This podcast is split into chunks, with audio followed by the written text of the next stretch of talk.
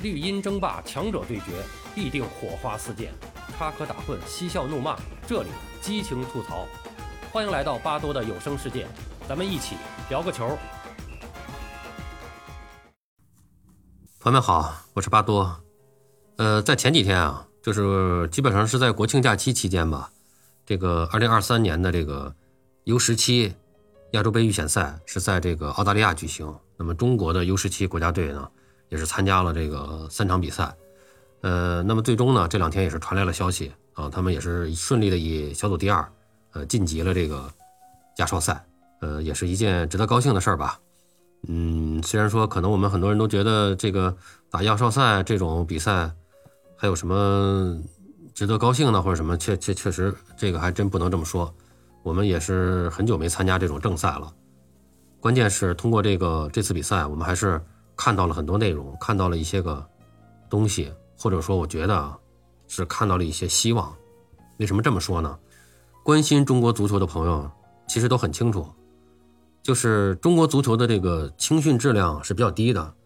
那么从九五年一代开始呢，这个就更加糟糕了。那么世纪之交的几个年龄段，更是差的就没法看了啊，不忍直视。那么从我们在这个球场上的表现，以及各级国家队的成绩，其实也都充分的证明了这一点。那么当然了，就还是说我还是那个观点，这个肯定怪不了孩子们，要怪的是把中国足球引入假赌黑歧途的历史罪人们。啊，但是这个当年这个假赌黑啊，随着法锤的落下呢，呃，也基本上被扫进了历史的垃圾堆中。啊，按照这个发展规律上来说啊，中国足球的青训质量应该是会有所回升的。呃，更何况呢，在这个反赌扫黑之后啊，中国足球还迎来了这个史无前例的金元时代。咱们今天啊不讨论这个金元时代到底呃对中国足球是好是坏啊，但是那个时候你知道，金元足球时代，那么球员拿着高薪，挣着很多的钱，联赛打得火热，是对这个青训是有影响的。年轻的孩子们或者家长们和孩子们都会有更多的信心投入到这个青训当中来啊，这一点是不可否认的。那么，所以如果要说给青训质量回升标定一个时间点，或者说给做一个断代的话，我觉得是从零五年龄段开始。啊，这个年份数字咱不是凭空臆断啊，就是很多深耕青训足球的人啊，都是这么认为的啊，他们都是长期接触这青训啊。你比如说现任的幺二一国家队的主教练程跃东，哎，他就说说他觉得二零零五年龄段以后，这个是踢球的人比较多啊，所以再等五到十年时间可能。觉得是中国足球回到亚洲一流水平啊，还是不难的，啊，另外这个像星辉青训学院这个教练叫胡兆军啊，老球迷可能还都知道，胡兆军当年也是这个呃大连万达、大连实德的一个呃老班底，他在那个老一茬那人里边，他算是这个稍微的晚一点的啊，也曾经是咱们呃国青队的队长啊，这个胡兆军也入选过国家队，嗯，那么他就说说当时感觉是中国足球从二零零五年龄段之后。开始好了啊，因为他们从事这个足球训练啊，正好是这个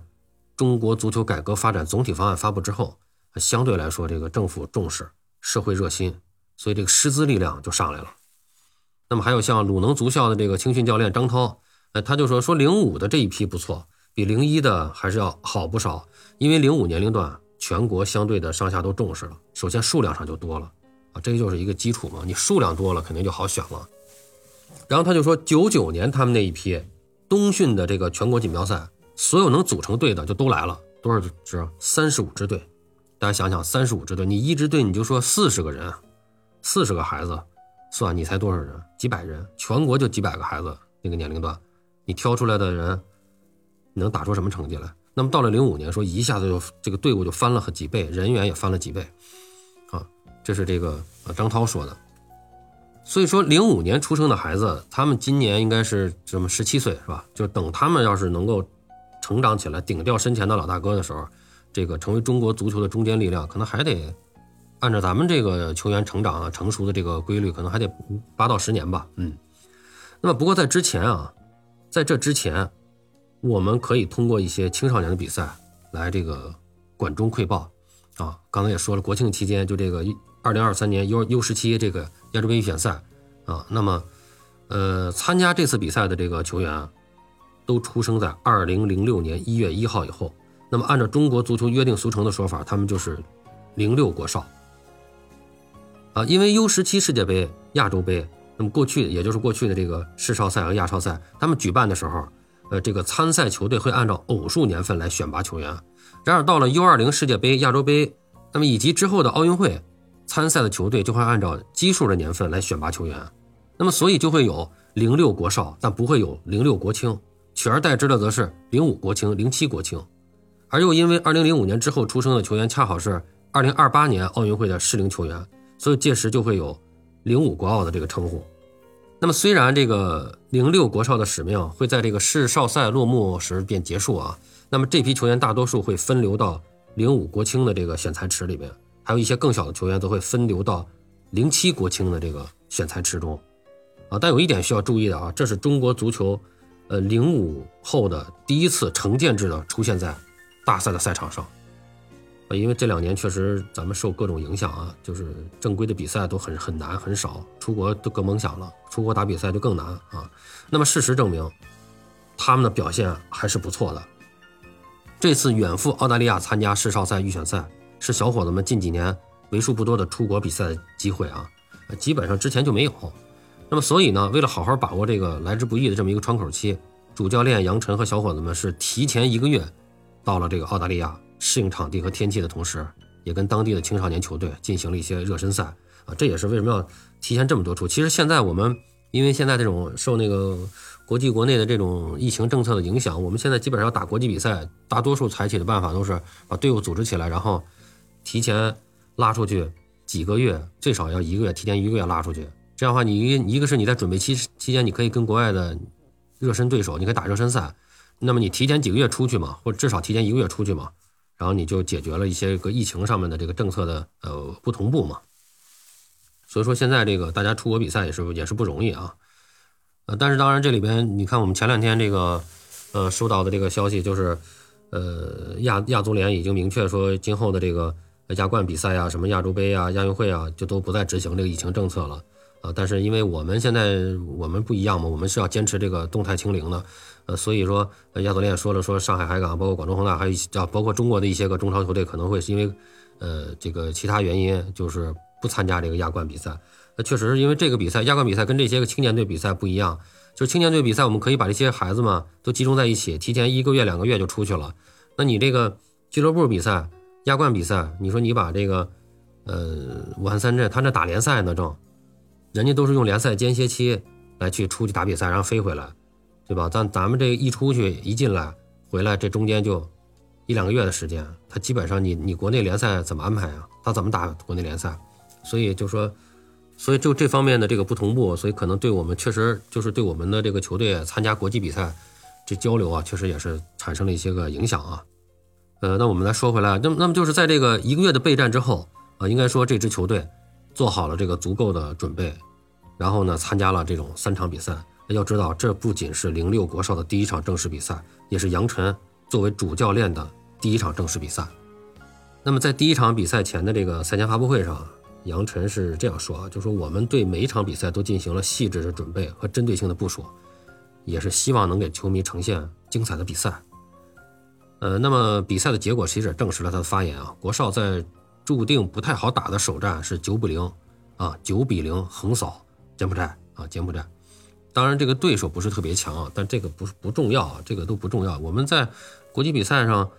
打别的弱队打的也多了，现在基本上我们都成，我们就是弱队了啊。所以说打谁，我们只像九比零这样的比分比分打下来，我们觉得还是还是挺不错的啊。而且从比赛的进程来看啊，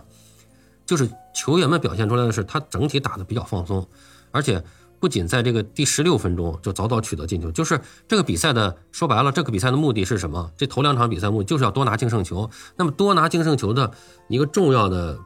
一个重要的这个这个因素就是说，你首先要尽快的取得进球，尽快取得进球，然后再不断的扩大啊，这是这是一个好的开端。所以他们在十六分钟早早取得进球，然后在比赛中呢，还有很多这种比较冷静的门前处理，这个都是哎，觉得我觉得是是很不错的一些个呃很冷静的这种处理，这在球员身上，在中国球员身上呃挺难得的啊。要知道这个零六国少的第一场大赛，而且面对的是。呃，这个一一向以这个技术好著称的这种东南亚球队啊，比赛当天下午那天还下雨，然后场地的情况实际上也并不理想啊，但球员们的发挥还是整体是比较稳定的，嗯。就是说，其实作为球迷来讲，我们这么多年看球，我们会发现，就是他们的前辈已经逐渐的已经难以在东南亚球队身上稳稳取胜的时候，这样一场毫无悬念的开门红，真的是就让我们当球迷的就有点怀念起了国家队当年踢东南亚球队手拿把钻的那个那个美好时光啊。那么比赛结束以后呢，杨晨显得还是比较的淡定啊，没有那么兴奋。他一方面他很清楚这只是晋级路上的一小步，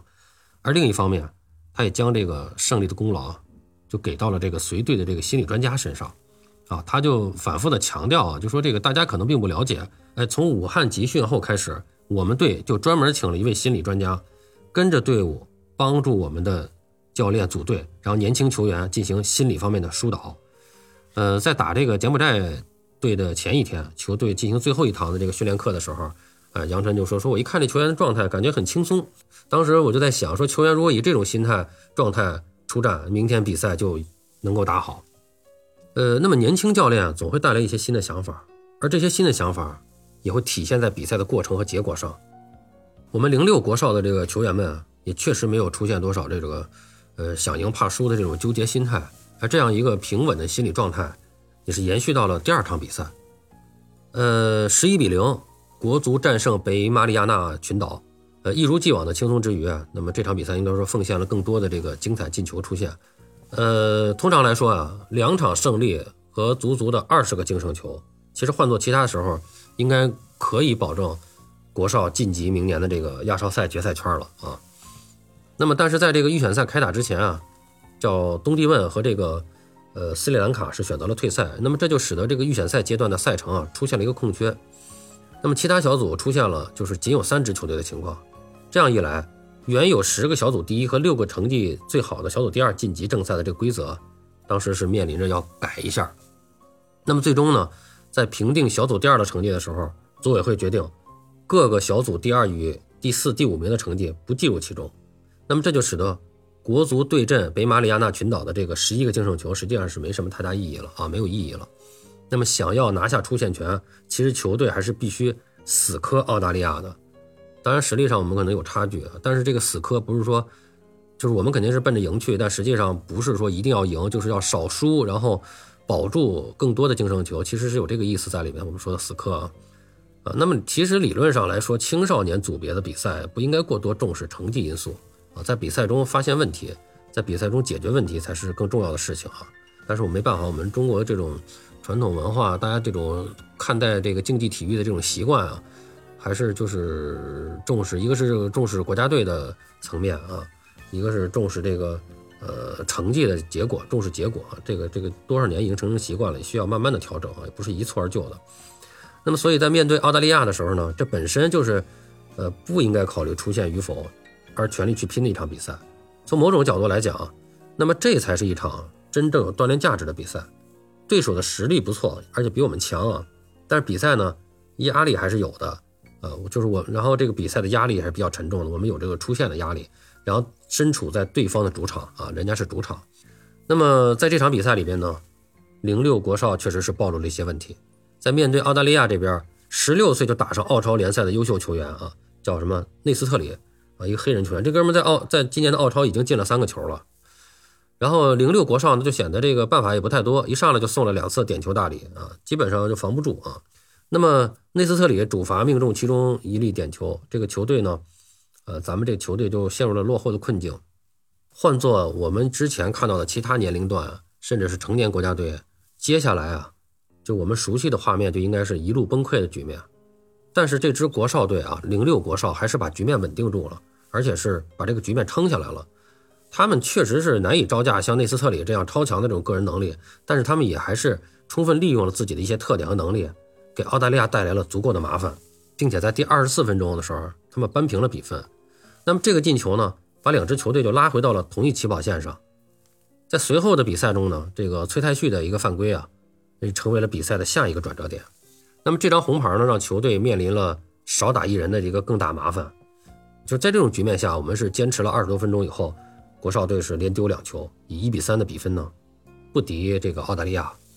啊，但是即便如此啊，球队还是展现出了自己比较顽强的一面。不仅在这之后还有一些个呃险些单刀破门的操作，那么在比赛临近结束的时候，实际还有一次破门，啊，定位球破门，但是被边裁判判定为这个越位在先啊，啊，那么这样一场失利，让小伙子们在竞争小组第二的成绩上就停留在了三分，七个净胜球上，啊，最终是十个多小时的等待之后，就是好消息还是传来了啊，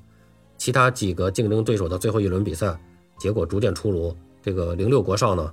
还是获得了。明年征战亚洲杯正赛的这么一个机会啊，就是明年零六国少还是获得了明年征战正赛的机会。那么虽然啊，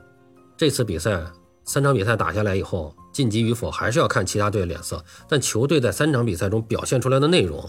还是可圈可点的。不管是脚下技术上，还是临场发挥上啊，尤其是第三场比赛，就频频遇到这个呃突发的这个重大打击，球队上下并没有就此崩溃。而是和对手一直战斗到了中场哨响的最后一刻。很多的时候就是这样就足够了。真的是我们就是这场比赛，包括在那个我们队员被红牌罚下以后，我们的这个整体的这个攻防的这个阵型，然后队员们的这个技术动作的运用，阵型没有乱，技术动作没有变形，啊，这个真的是有的时候，我觉得很多的时候这就足够了。那么不管怎么说呢，这个零六国少，我觉得还是没有辜负大家的期望啊，也让关心中国足球的朋友们看到了二零零五年龄段之后，中国足球所能寄托的希望。当然，这只是成长之路上的一小步，但也可以成为成功之路上的一大步。这些小伙子们和此前晋级亚青赛正赛的零三国青一样，都是代表着中国足球的未来。很多人都在期盼着他们早早长大。从而让中国足球回到它应在的位置上，啊，那么到了那个时候，我相信啊，咱们中国球迷这一路所经历的苦难与折磨，呃，也不再是完全没有意义。好了，朋友们，今天咱们就聊到这儿，感谢您的收听。您有什么想和巴多交流的，咱们评论区见。本节目由喜马拉雅出品，欢迎收听、订阅、评论、转发。巴多聊个球，我们。下期再见。